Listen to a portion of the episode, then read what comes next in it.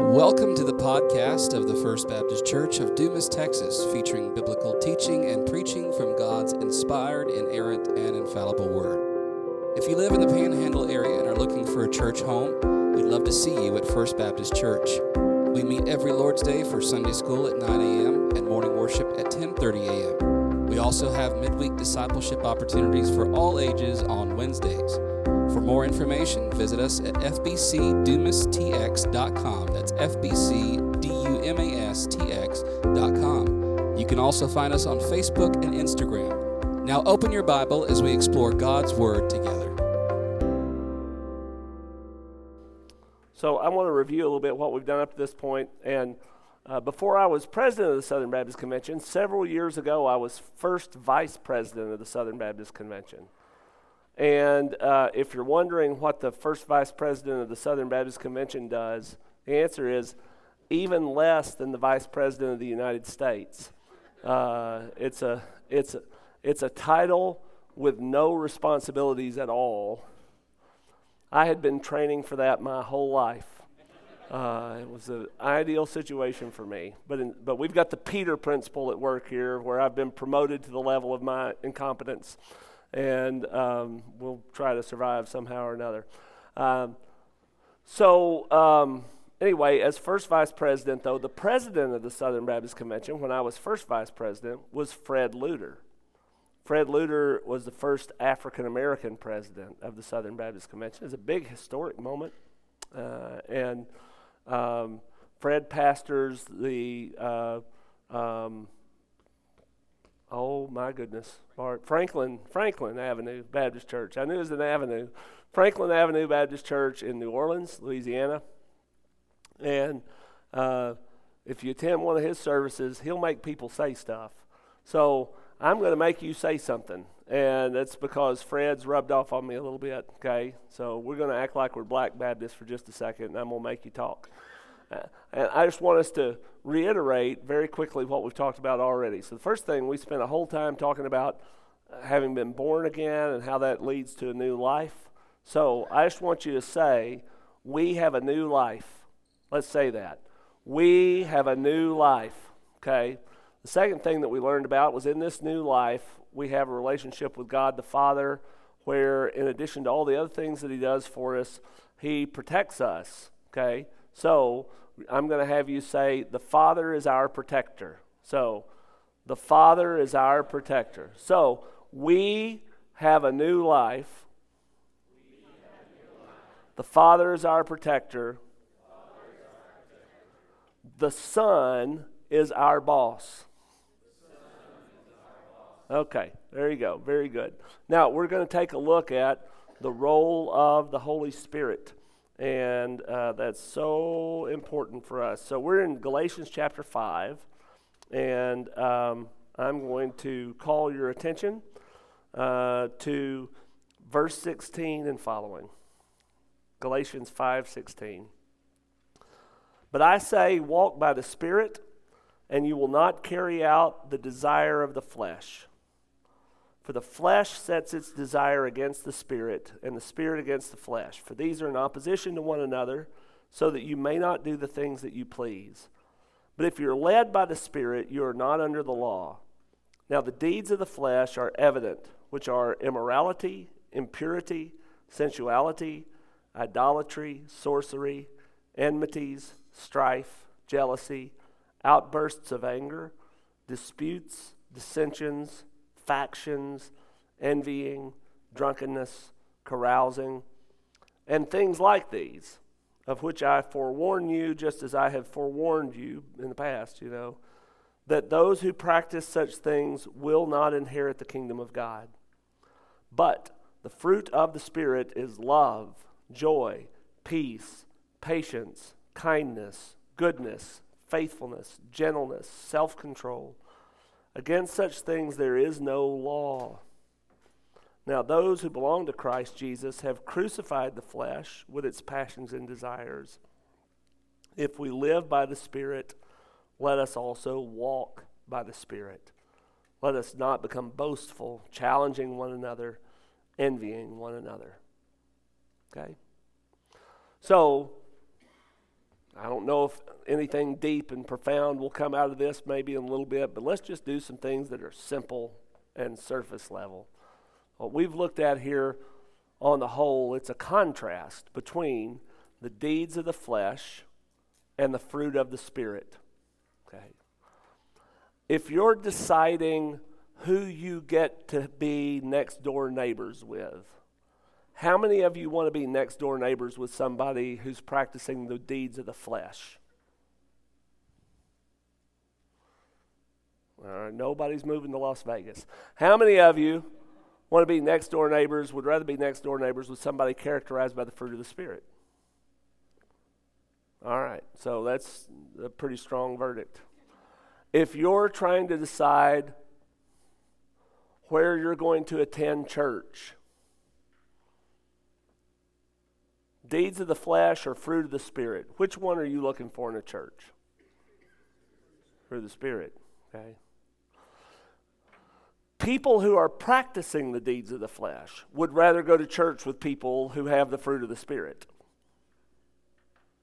because it's not enjoyable to be in a church no matter what your personal spiritual disposition is it's not it's not enjoyable to be in a church that's marked by carousing or drunkenness or outbursts of anger or rivalries and factions and all that sort of thing okay so so this contrast is a stark contrast. We like to think that the difference between the two, if you've got a neighbor on one side who's the works of the flesh, a neighbor on the other side who's love, joy, peace, and all that stuff, if you have a church on one side of town that acts one way and a church on the other side of town that acts the other way, what we like to think is that's because this neighbor over here is a better person than this person over here on the other side. Or that church over there, that church has better people in it than the church that has trouble all the time. Okay? But that's not the way Scripture describes it. But instead, what the Bible tells us is that flesh is something that we all have. I mean, it's important. The, the NIV took the word flesh and started rendering it as the sinful nature. And that ain't wrong, and I'm not saying that's a bad translation, but I will say that there's probably something to the fact that God chose to characterize our sinful nature by saying that it was the meat on our bones. Something inherent to who we are. Baptist Faith and Message says that we are born with a nature and an environment inclined toward sin. And that as soon as we can at all manage it, we figure out how to become actual transgressors who act on a nature and an environment inclined toward sin. And so all those bad things are, we're told, the natural, uh, they're the works of the meat on your bones. They're the works of the flesh. They are the natural outcome of what sinful people do. What do good people do? The works of the flesh. Just like bad people do. So the difference is something other than you from outside of you changes you to be different from what you would naturally be on your own. The fruit of the Spirit, the Holy Spirit of God. Now, I want to tell you, you know, the Pentecostals make fun of Southern Baptists all the time. and one of the things that they'll say about us is that we don't really have any doctrine of the Holy Spirit. Charismatics, Pentecostals will say, Baptists believe in Father, Son, and Holy Bible. Uh, you know, they don't really have any room for the Spirit. And I'll tell you, I, I think they're wrong. Maybe you're not surprised that the president of the Southern Baptist Convention thinks that Southern Baptists are right, but um, I, I, I think there's a misunderstanding there. And I want to explain to you what I think the nature of the misunderstanding is we have a very robust doctrine of the Holy Spirit. It's just that it's not principally found in the way people act during a worship service.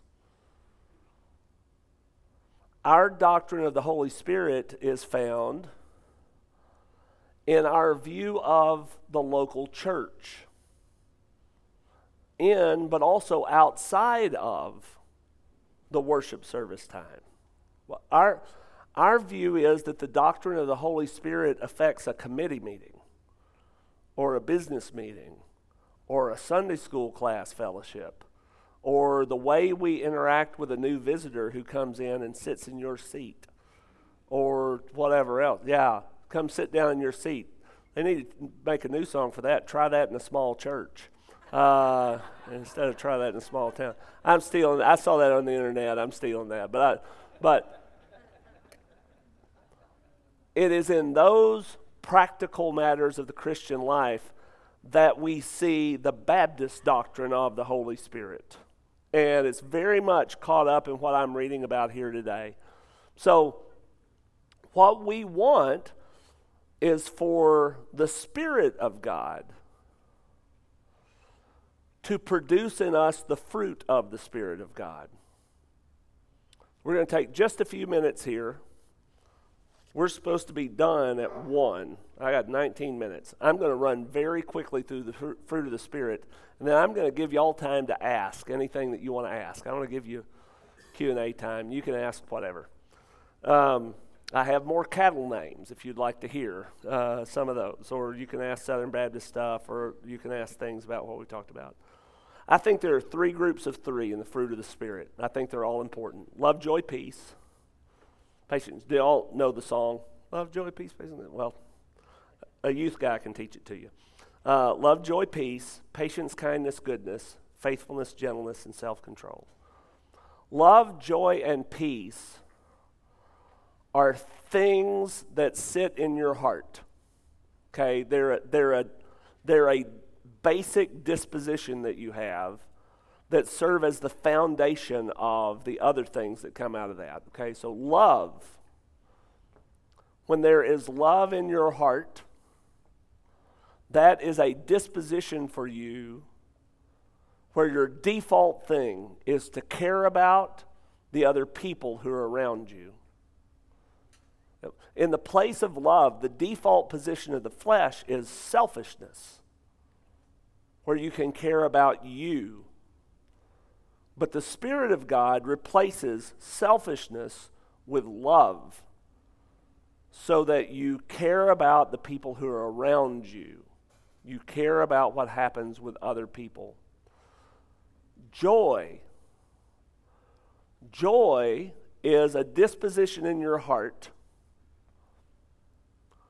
to be optimistically thankful for whatever God sends your way. Okay? It's the, it's the natural, natural condition of the human to be begrudgingly thinking that they should have gotten a better deal.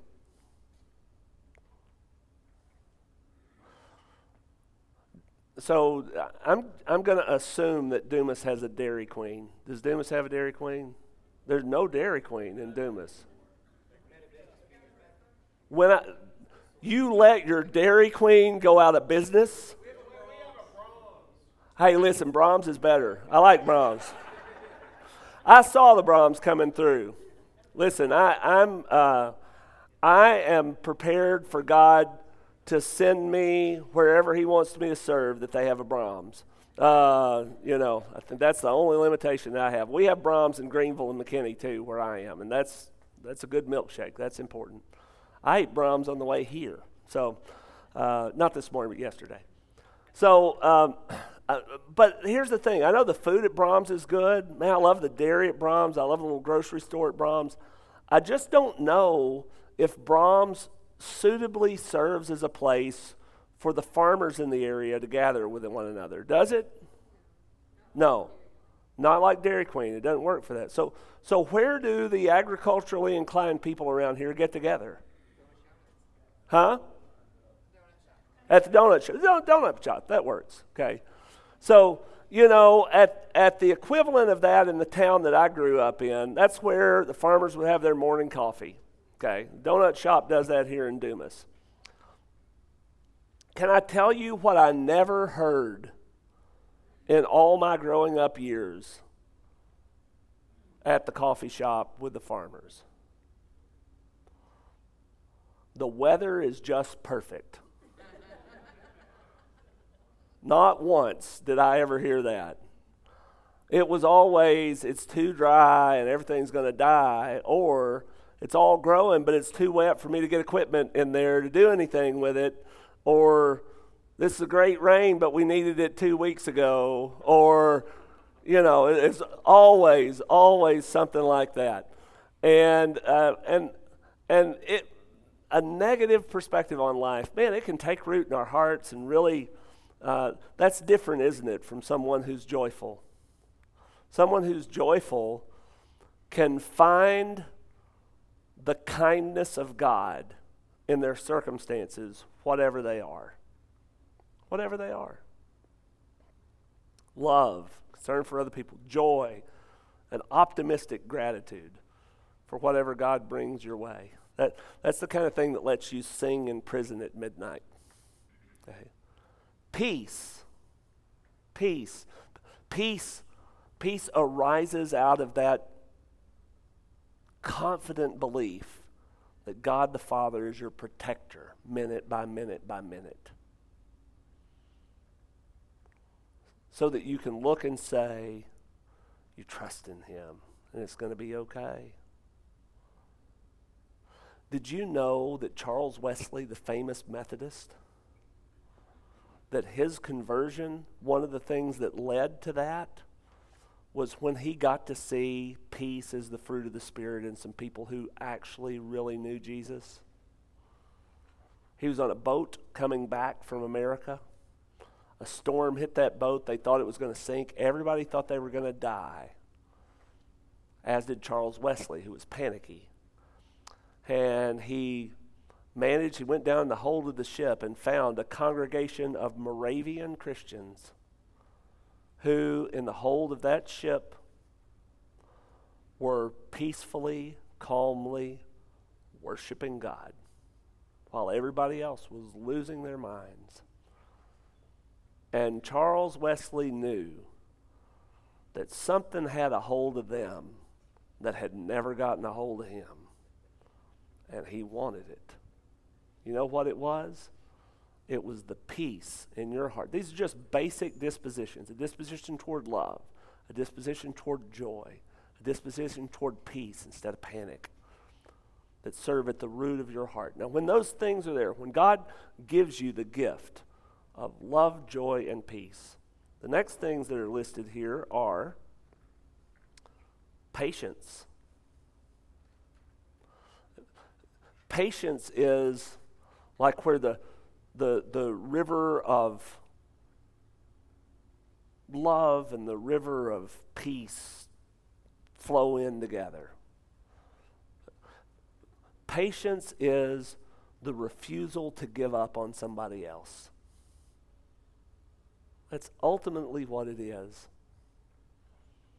It's, it's the ability to look at someone who's a problem and love them and also the ability to look at that person who's a problem and to continue hoping that God's going to fix whatever needs to be fixed in them because you're not going to panic about it because you have you trust God. And so out of a love for them and a peace about their circumstances, you become patient. A good church family should be the last people in the world to give up on somebody.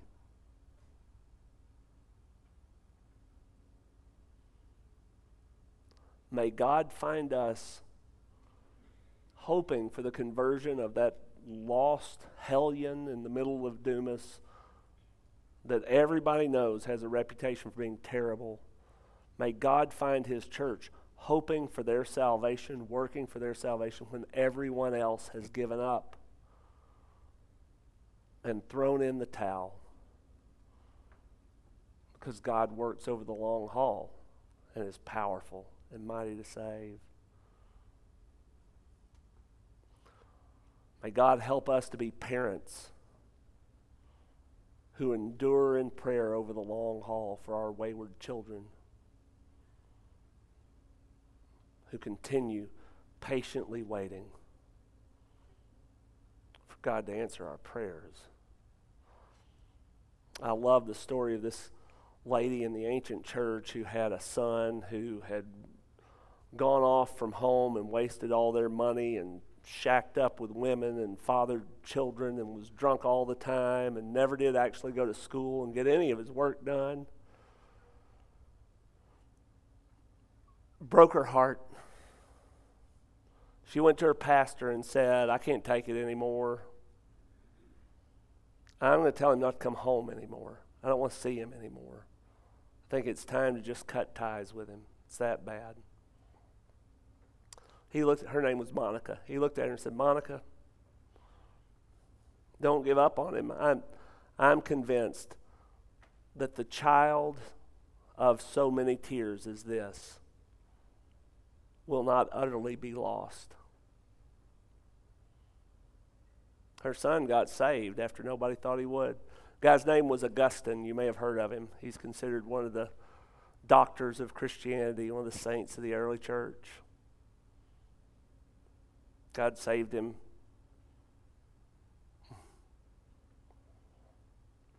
Answering the prayers of a mother who wouldn't stop, who patiently endured in prayer because she loved her son and she had peace about what God would do. I'm taking too much time. I need to keep going, but I love this stuff. I just peace, patience, kindness, kindness, kindness is not denying reality. The word that's used here means to try to find whatever you have to say or do, the way to say or do it that is the least provocative negatively for the people who are around you. Um, when I when I went to start on doctoral work, um, I had uh, oh gosh, I was terrified. I just can't explain to y'all how terrified I was. Going to do PhD work, had my first doctoral seminar. I'm surrounded by all these people who actually know what they're doing, and um, I'm um, and you have to write these oh gosh these papers. You have to write like these 30, 40 page long papers to turn in. They assign this to you. Not only do you have to write them, but the week be- before your week, you have to hand it out to everybody else in the class.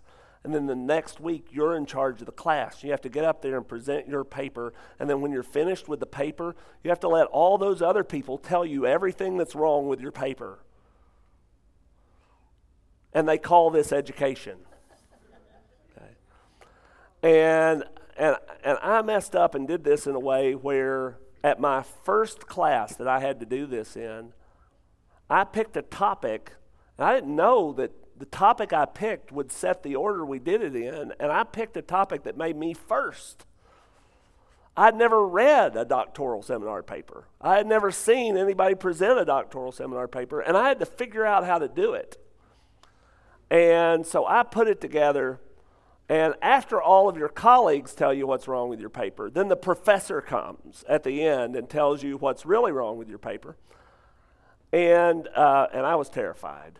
And the professor was a guy named James Leo Garrett, who had written books and was widely regarded as one of the great statesmen of the school. And, and it came his time to speak about my paper. And I had misspelled a word and he found that misspelled, this was not the only thing he found wrong in my paper, but he found that misspelled word and he said, Mr. Barber,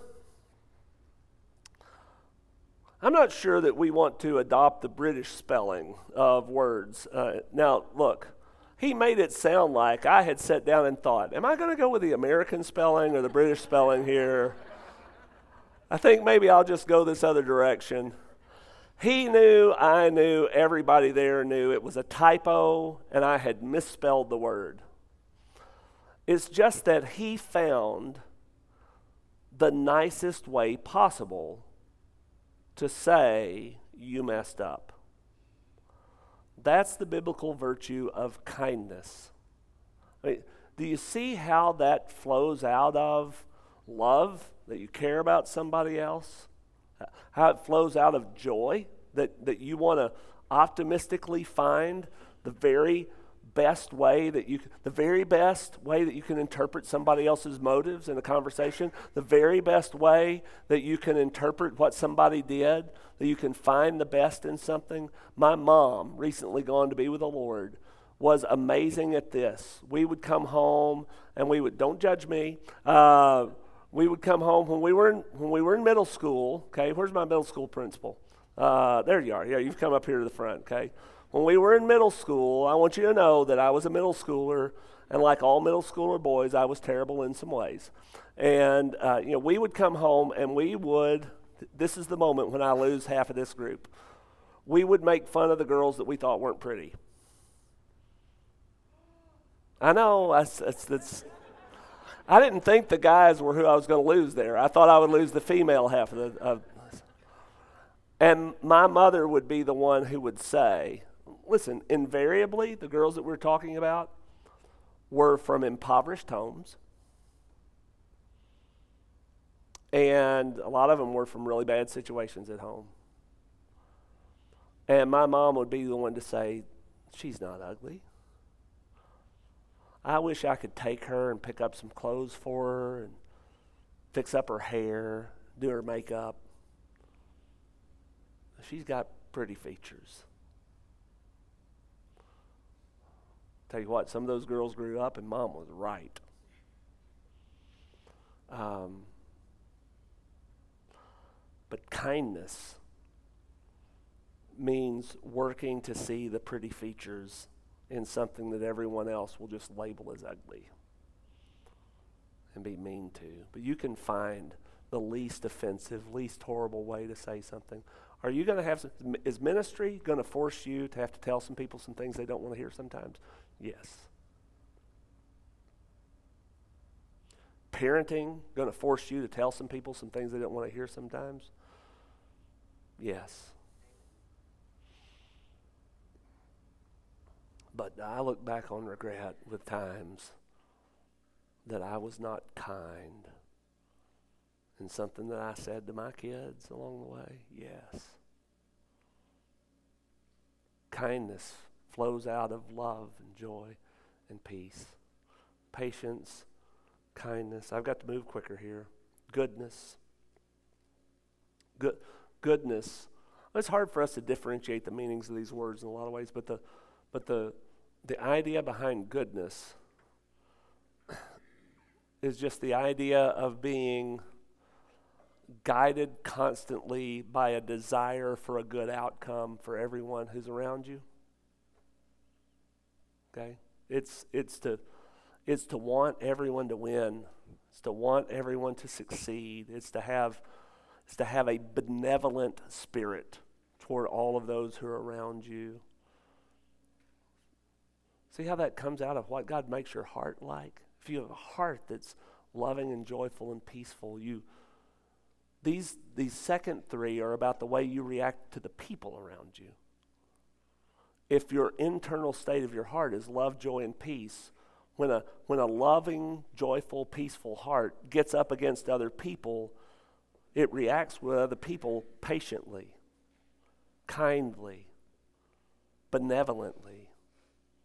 And then the last three talk about how having that kind of heart affects the way we interact with our temptations. The Spirit of God will change the way you feel about yourself. The Spirit of God will change the way you interact with other people. And the spiritual and the Spirit of God will change the way that you encounter temptation in your life. Love, joy, peace, patience, kindness, goodness, faithfulness. The temptation to, to break your promises and quit. Faithfulness is a response to that temptation. We're all tempted to break our promises and quit. In a marriage,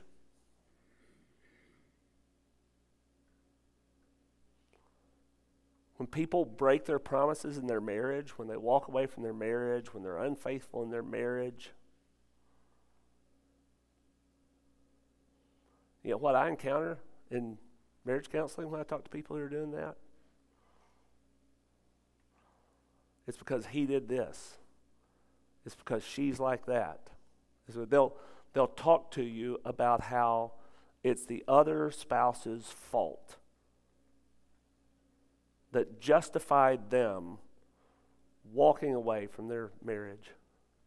I tell you, one good gift of God in this world of technology is that when you're sitting down with people to talk about their marriage, you can say, Hey, bring your recording of your wedding. I want us to listen to those promises you made during the vows. Let's hear what you said you would do. Um, here, here's the thing, though. What I find is almost always the case. Not, you know, sometimes it's an abusive marriage or something like that. I mean, uh, there can be really bad circumstances, but almost all the time, what's going on is somebody has lost the love or the joy, or the peace in their heart, and it's made them dissatisfied.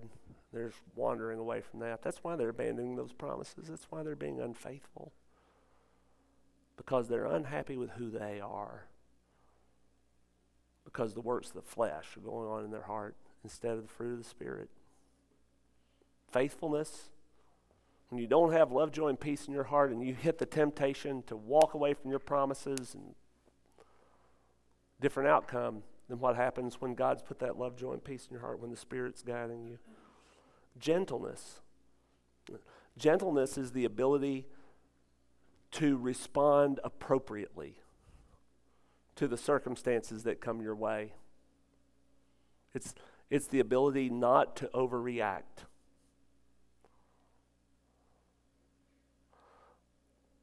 In a world in which overreaction is a virtue, gentleness is greatly needed greatly needed in our day and time.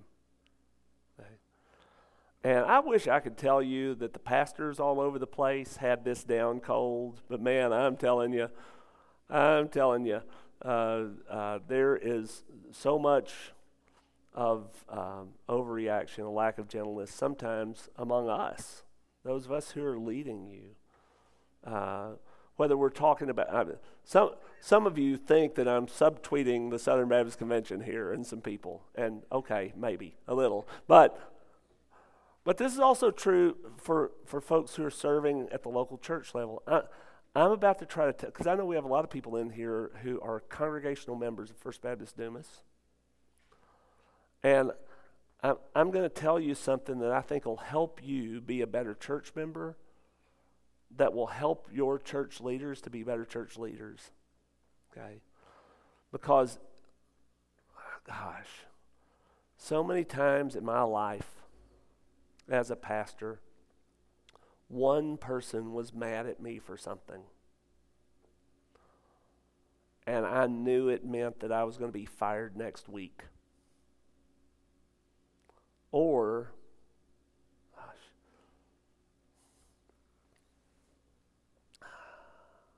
Sorry, this is just kind of tender. Um,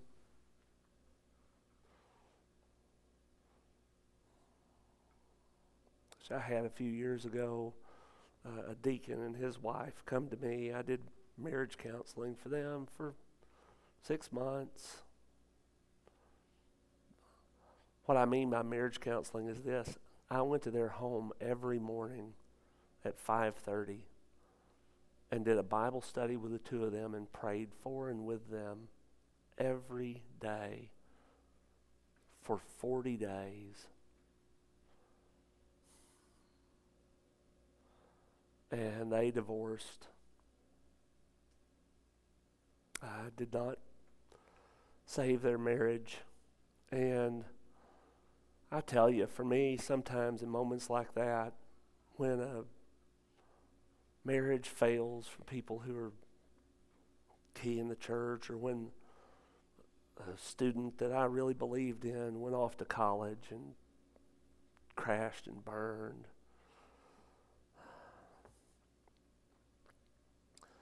I just feel like a failure.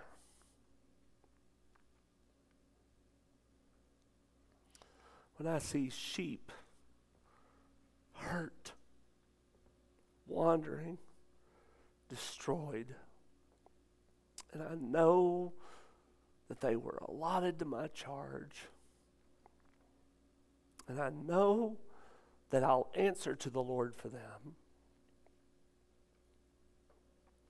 And I tell myself that they needed better than me.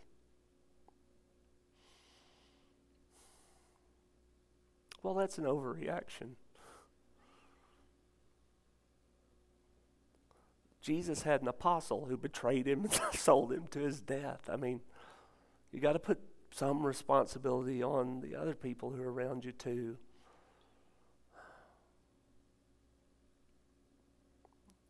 If you're a member of this church and the time comes when things are not going well for your pastor, and it looks like he's lost his peace in his heart.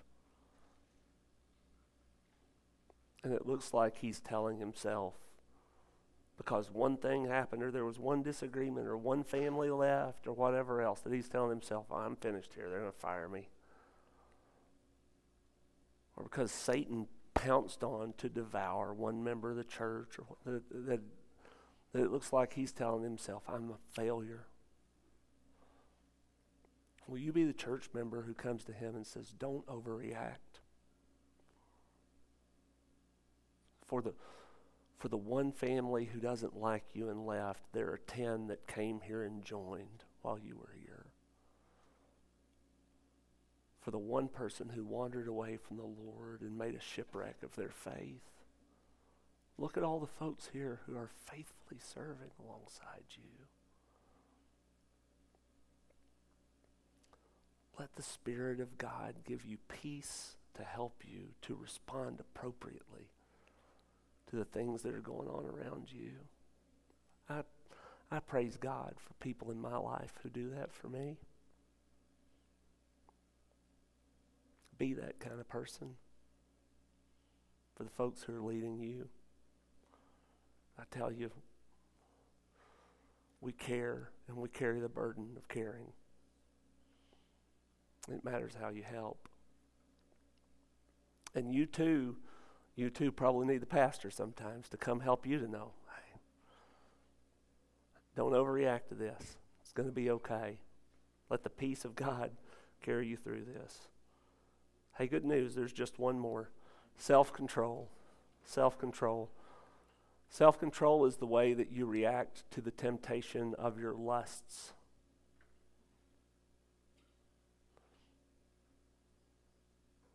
Because we all have them. And they're not only sexual. The word lust in the New Testament is not exclusively a sexualized word. I felt it rising when we talked about Bluebell a minute ago, or not Bluebell, about, about Braum's just a minute ago, right? Sometimes I have powerful feelings when I see that ice cream cone sign uh, sitting up in the air.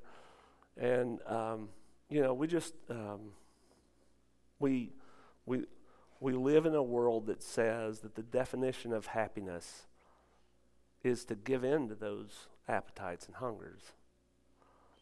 And that's the work of the flesh. It's easy to do that, it's easy to go there. Um, I had a friend who. Um, uh, so, so, the topic today is not entirely about divorce, but this is another divorce story, okay? I had a, had a friend who walked away from his marriage. And, you know, they'd been having some tension, and I knew that, and I was trying to kind of speak in. This wasn't a member of my church, it was a friend of mine. And um, in the end, he walked away, and he said his rationale for that was I decided that uh, God wanted me to be happy. Uh, and I just wish people would not say that to justify their sin. Uh, I, I think I think when people say that to justify their sin, that in heaven you suddenly hear, and I think that probably, you know, Simon Peter, who was crucified upside down for being a follower of Christ, has trouble understanding why you can't make peace with somebody that you ought to make peace with. Uh, I think the, that the prophet Isaiah, having been sawn in two for telling the truth about Christ, may be offended by the way we interpret sometimes this idea God wants me to be happy. God wants you to be holy, is what God wants you to be. God wants you to be holy, like He's holy. And Jesus was called a man of sorrows, but He was holy. And He had joy in the midst of His sorrows because he knew that there was something greater to be achieved than the temporary fulfillment of his appetites. He had a joy set before him because of which he endured the sufferings and the sorrow of the cross. And really, you know, that's why self control arises out of joy. Self control arises out of the ability to look at what God legitimately has given you and to say, This is enough for me to be happy. Ultimately a lack of self control, giving in to my lust for whether it's my lust for anger or my lust for fornication or my lust for gluttony or my lust for gossip or my lust for what lust for whatever it is. Ultimately the cure to that is to be able to look and say apart from those things god has given me enough for me to receive it with gratitude and be joyful. Okay? So, God has given us these things. This is the fruit of the Spirit. And so, if we have a Father who protects us and a Son who is our boss, we have the Spirit present to be our guide into a better way of living than what the meat on our bones would lead us to do. And so, what we need to do, what will, uh, apart from whatever program you adopt, apart from whatever structure that you have, if you will let the Holy Spirit of God dwell in you and give you these things, and give other people these things through you,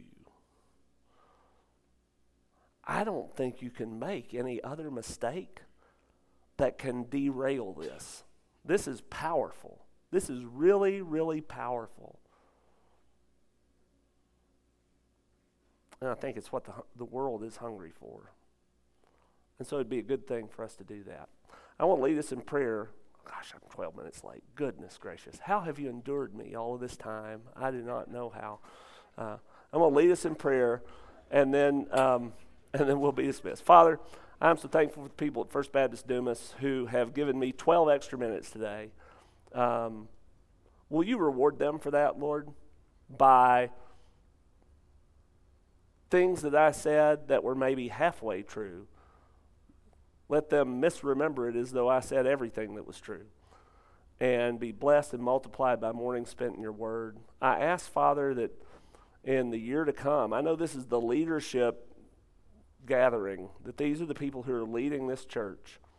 Um, Father, will you help them to be people who act like they're born again and who are close to you, Father, Son, and Spirit, in a way that affects what they say, what they think, what they do, how they lead, how they interact with people, what they do when they're tempted, that will, that will work in their hearts in all of those ways enough that people come in here and say, this is so much different, so much better than what I encounter at work, than what I encounter on TV or on the internet.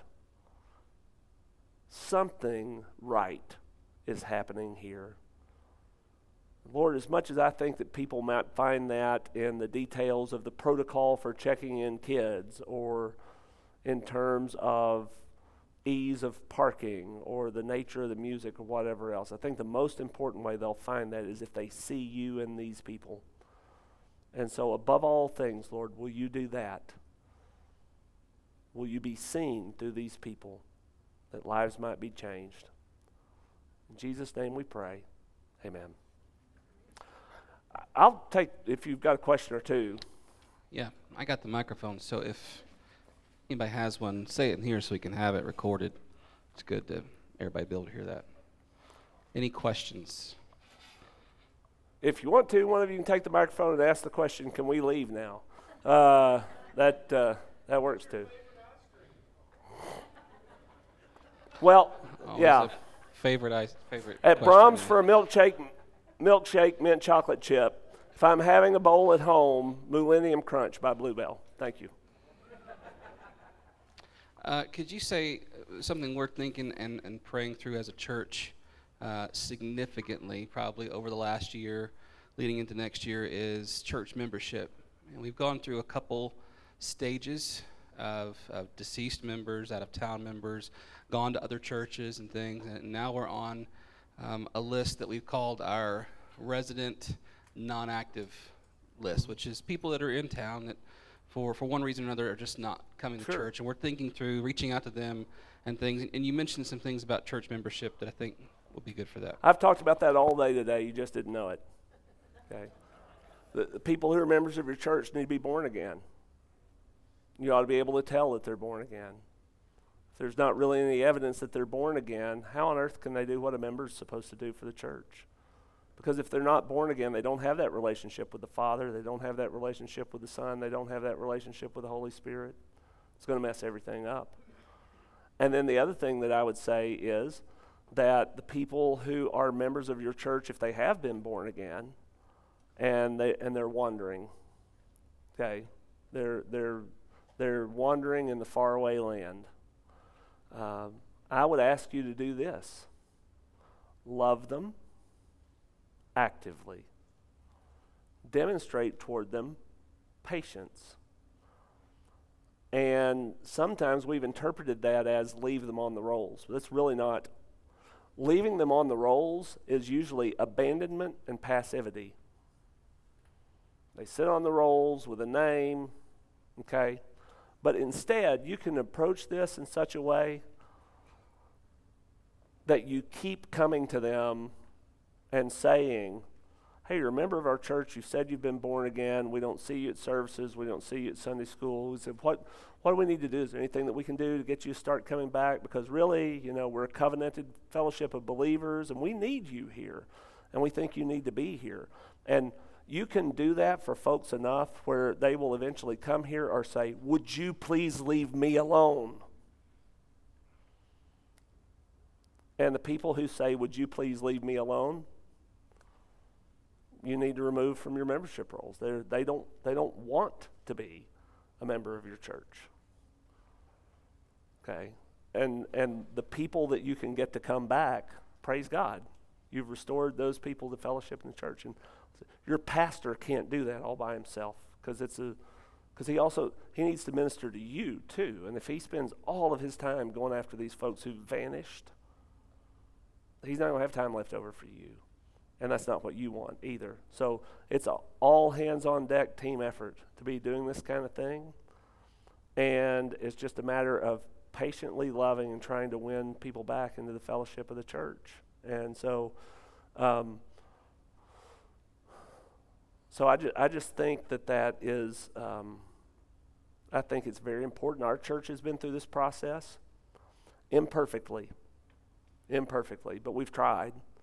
Uh, and um, and I would I would encourage you to do that too because because ultimately in the long run it's a loving thing for everyone involved and it's a loving thing for the people who have vanished from your church. But it is also a loving thing for the people who are here because if there's no differentiation made between people who have been born again and do have this ongoing relationship with Father, Son, and Spirit no differentiation between them and between the people who are on your roll as members with no evidence of any of that. What you're telling the people who are here is really doesn't matter. It's good that you're doing a good job, but we don't really care whether you do a good job or not because as long as you've like been through this transaction to put a name on the roll, we're satisfied with that. You don't want to communicate that. Because if people are in a position where they are hurting spiritually and they are distant from the Father and the Son and the Holy Spirit, you need the people who are in that situation to know that it shouldn't be that way. And you need the people who are in your congregation now that life isn't that way to know that they don't want to wander off into that either. So I think it's really important. I don't know if that's answering specific questions that you or anyone else has, but I'll just say that that idea of having meaningful membership in the church is a practical application of everything I've talked about today. It all leads toward that. Anyone else? Questions? All right. Let's thank Dr. Barber one more time, and you are dismissed. I'm supposed to pray because you said after I prayed we'd be done. So I'm supposed to pray. Let me pray. S- sit down, heathen. We're about to pray.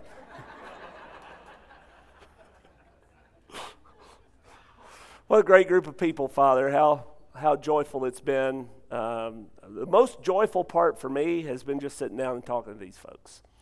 And um, I hope that you've given some benefit to them for the things that I've set up here. Um, and as we go from this place, um, we leave on Saturday in anticipation of Sunday. I ask that you would gather this congregation safely again tomorrow and that you'd get me safely home and others who belong to other congregations safely home so that we can be uh, a part of your celebrating family on your day tomorrow. We ask all of this in Jesus' name. Amen. Thanks for listening. For more information about what it means to follow Jesus as Lord, you can email us at fbcdumas at hotmail.com. It's fbcdumas at hotmail.com. You can also reach us by phone at 806 935 5604. We'll see you next time.